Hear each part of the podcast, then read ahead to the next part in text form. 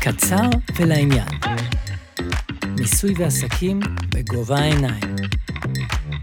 הפודקאסט של רואת חשבון הילה וילמובסקי. שלום לכולם, כאן הילה וילמובסקי ואתם בפרק השלישי של קצר ולעניין. היום אנחנו נדבר על הוצאות מוכרות לעסק. למעשה זה הנושא שהכי מעניין אותי וכיף לי להסביר עליו.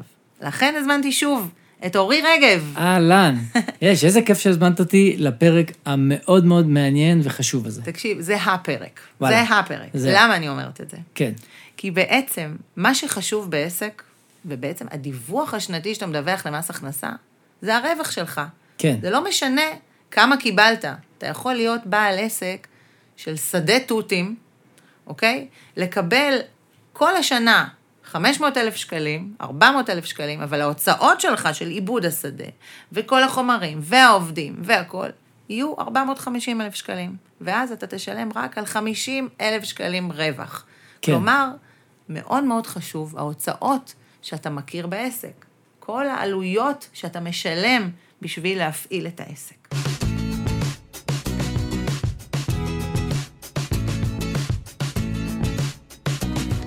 אז היום אנחנו נדבר על הוצאות.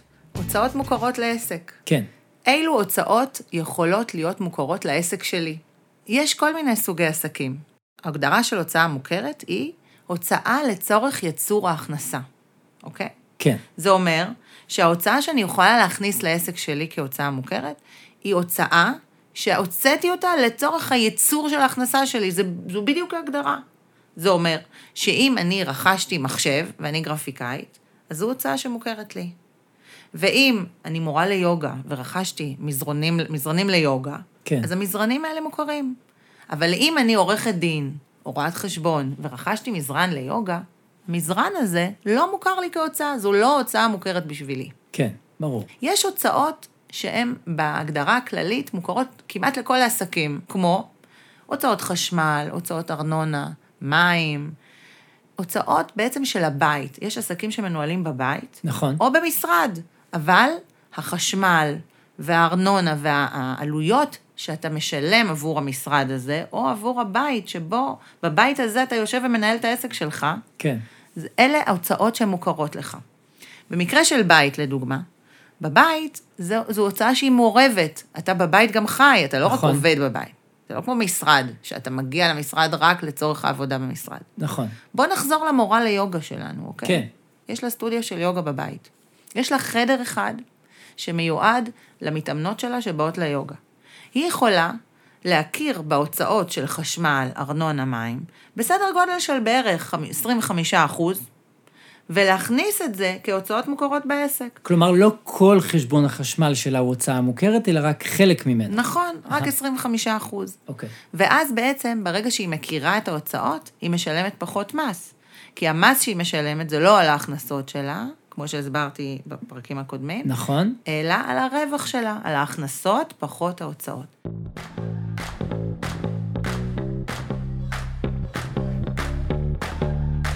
לכן חשוב מאוד לשמור כל מיני הוצאות שאתה יכול לחשוב שהן מוכרות לעסק שלך, אוקיי? לדוגמה, רכשת ציוד משרדי, תשמור את החשבונית. יש הוצאה שנקראת כיבוד. אנשים לא יודעים, כיבוד זו הוצאה מוכרת. כיבוד, כאילו... כיבוד. במבה, ביסלי, כאלה. לא, לא בדיוק ככה. יש הגדרה מאוד מאוד ברורה לכיבוד. כיבוד זה שתייה קלה, חלב, קפה, תה, עוגיות, פירות וירקות. מה אתה אומר על זה? נכנסים שם לפרטים מאוד קטנים במס הכנסה. נכון.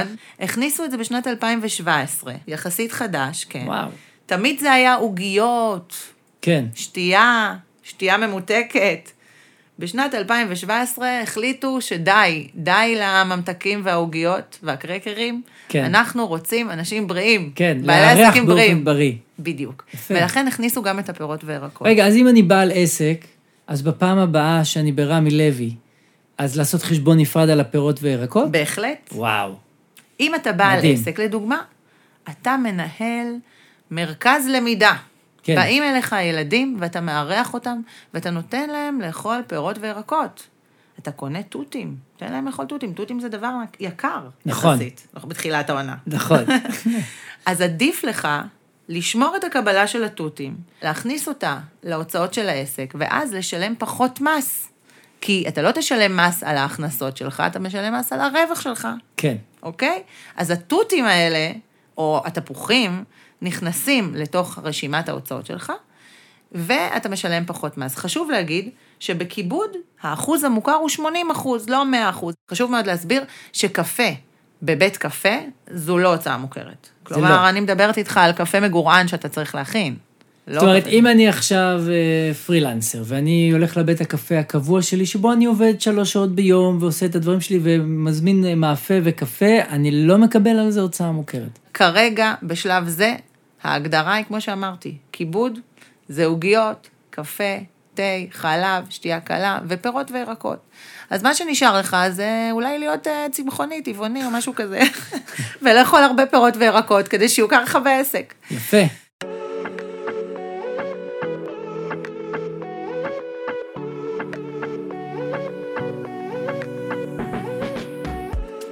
אה, יש עוד הוצאות שמוכרות לעסק, שהן בעצם הוצאות הרכב שלך. אהה, על זה לא דיברנו. נכון? הוצאות הרכב שלך לא מוכרות ב-100%, הן מוכרות 45%, כי אתה משתמש ברכב גם לצרכים הפרטיים שלך. נכון. אבל אתה יכול להכניס לעסק כל מיני הוצאות של רכב, לדוגמה, דלק. תיקונים שיש לך, הלכת למוסך, תיקנת, נכון. זה גם הוצאה לעסק. אוקיי. אתה הולך למוסך, אוקיי? אתה משלם עכשיו 3,000 שקלים, מתבאס. לצערי, משלם, כן. מתבאס, כן. כן. אבל אתה בראש שלך אומר, רגע, רגע, אם אני לוקח את הקבלה הזאת, החשבונית, של המוסכניק, אני יכול לשלם פחות מס, זה ייכנס לי לעסק. כן. אני אתן לך עוד דוגמה. הלכת ושילמת, קנית אה, אפילו את התותים, בוא נחזור לתותים. כן, אוקיי? אהבתי את זה. בתחילת העונה, יקר. מאוד. קנית שני ארגזים תותים. כן. ללקוחות שלך, אתה עושה מפגש. שני ארגזים של תותים עלו לך 300 שקלים, אוקיי? אתה נמצא במדרגת מס של 50 אחוז. אגב, מדרגות מס, נדבר על זה בפודקאסט נוסף. אה, זה חשוב אתה גם. נמצא, מאוד חשוב. כן. אתה נמצא במדרגת מס של 50 אחוז, אוקיי? אוקיי. התותים האלה עלו לך 300 שקלים. אתה מכניס את התותים לעסק שלך כהוצאה, 80 אחוז מהתותים, 250 שקלים, אוקיי? כן. כן. זה 80 אחוז נגיד, כן. כן. בסדר? התותים האלה בעצם לא עלו לך 250 שקלים, אתה יודע למה? כי חסכת 50 אחוז עליהם. הם עלו לך 100... חסכתי- חס... חסכת 50 אחוז עליהם. למה? ברגע שאתה מכניס אותם כהוצאה, אתה משלם פחות מס. נכון. כמה מס? מס שולי. כל אחד נמצא באחוז מס שולי שהוא בהתאם לעסק שלו. אחד כן. יכול להיות 30 אחוז מס, אחד יכול להיות 40, אחד, להיות, אחד יכול להיות 20 אחוז גם. אני הולכת על המקרה של בן אדם שמרוויח יפה, הוא ב-50 אחוז מס, כן. אוקיי? טוב, את- אם אתה קונה תותים ב-300 שקל, אתה בטח מרוויח יפה. בדיוק. כן. לכן, אתה, כשאתה קונה את התותים האלה, אתה אומר, רגע, אם אני אכניס את זה לעסק, זה ייכנס לי כהוצאה, ואז אני אחסוך מס. כן. אני אחסוך את המס השולי שלך. כן. כן. אתה יכול לשאול את הרואה חשבון שלך, מה המס השולי שלי? אומר לך 50 אחוז, אתה בראש שלך יודע שאתה במס שולי 50 אחוז. אז אתה יודע שכל מה שאתה קונה לעסק, 50 אחוז מזה אתה מקבל חזרה, כן. אוקיי? כי זה חוסך לך 50 אחוז מס, אוקיי?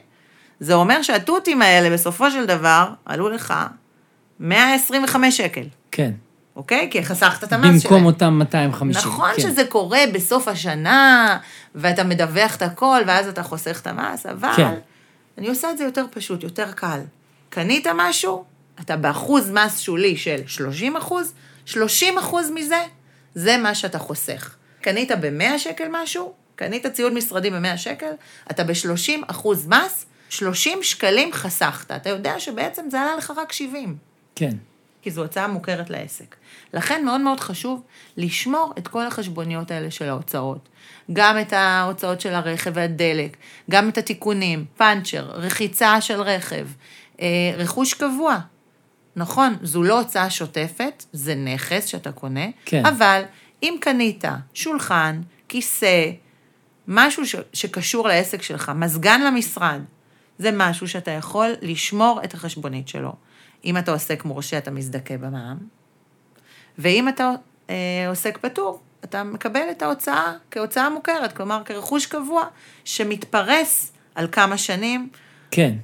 זהו, זאת נקודה, נקודה חשובה שאני חושב שקוראים לה פחת, אם אני לא נכון, טועה. נכון. אז אולי תסבירי את זה, כי זה לא כמו הוצאה של דלק או הוצאה שוטפת. נכון.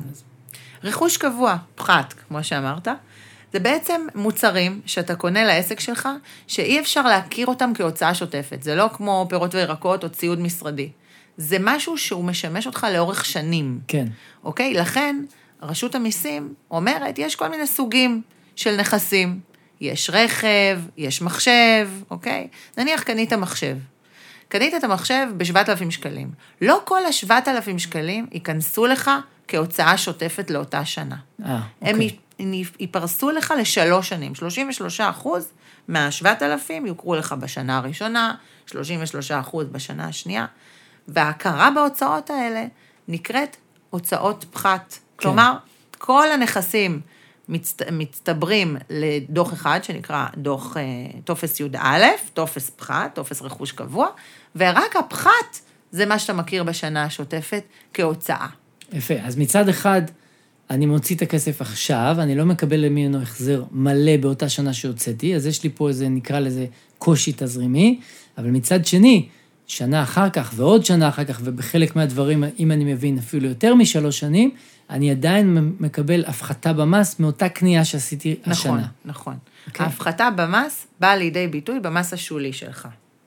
אם אין לך הכנסות, כן, אין לך מס. כן. אז כל ההוצאות שאתה מוציא בעצם לא נותנות לך יותר מדי, אבל אם יש לך הכנסה ואתה משלם מס, מאוד מאוד חשוב לשמור את ההוצאות האלה, כדי להשתמש בהן, להפחית את המס.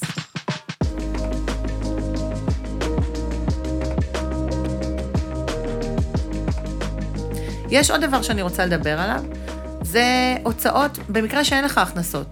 יש לך הרבה הוצאות, כן. אוקיי? ואתה בעיקר בצ- בהקמה של העסק, שנה ראשונה. נכון, הקמה של העסק שעשית, לקחת איזשהו קורס, השתלמות, כל מיני הוצאות שבהתחלה הן כן אה, נכנסות לשנה הראשונה של העסק. כן, מה קורה?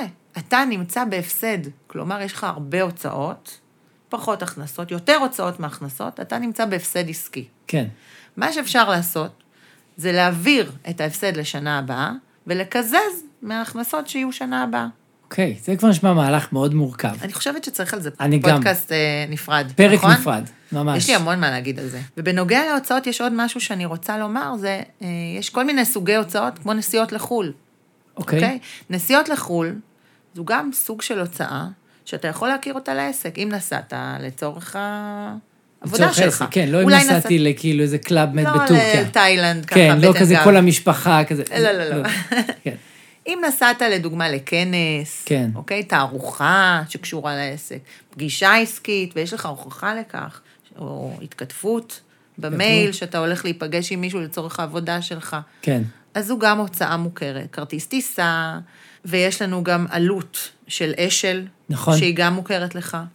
אה, זה משהו שבאמת אה, שווה לבדוק, שנוסעים לחו"ל, האם זה יכול להיות אה, רשום כהוצאה בעסק, לא לשכוח את זה.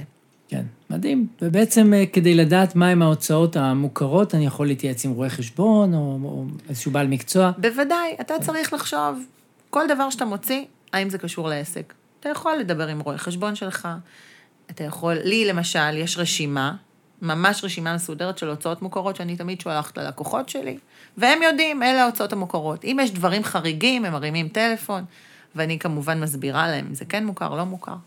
מעולה. זה מאוד מתחבר לי אה, לפרק הראשון שעשינו ביחד, לגבי ההבדל בין שכיר לעצמאי, שאמרנו שעצמאי בעצם יכול באיזשהו מקום לשלם פחות מס, כי הוא שולט בהוצאות שלו, שולט בהתנהלות הפיננסית שלו. ואת מתארת כאן שאם אני נגיד עצמאי שעובד מהבית, אז חלק מההוצאות, anyway השוטפות של הבית, יכולות להיות מוכרות לי בעסק. anyway, ישפות, כן. אמרת נכון. יפה. מה ששכיר לא יכול לעשות. נכון. וואי, אחלה, זה היה באמת פרק מרתק. כן, נכון. מחכים מאוד. נראה לי שאני אפתח את זה קצת יותר בפרקים הבאים. כן, נראה לי שיש הרבה עוד מה להעמיק בו. נכון. טוב, אחלה, תודה רבה. תודה. קצר ולעניין. מיסוי ועסקים בגובה העיניים. הפודקאסט של רואת חשבון הילה פילמובסקי.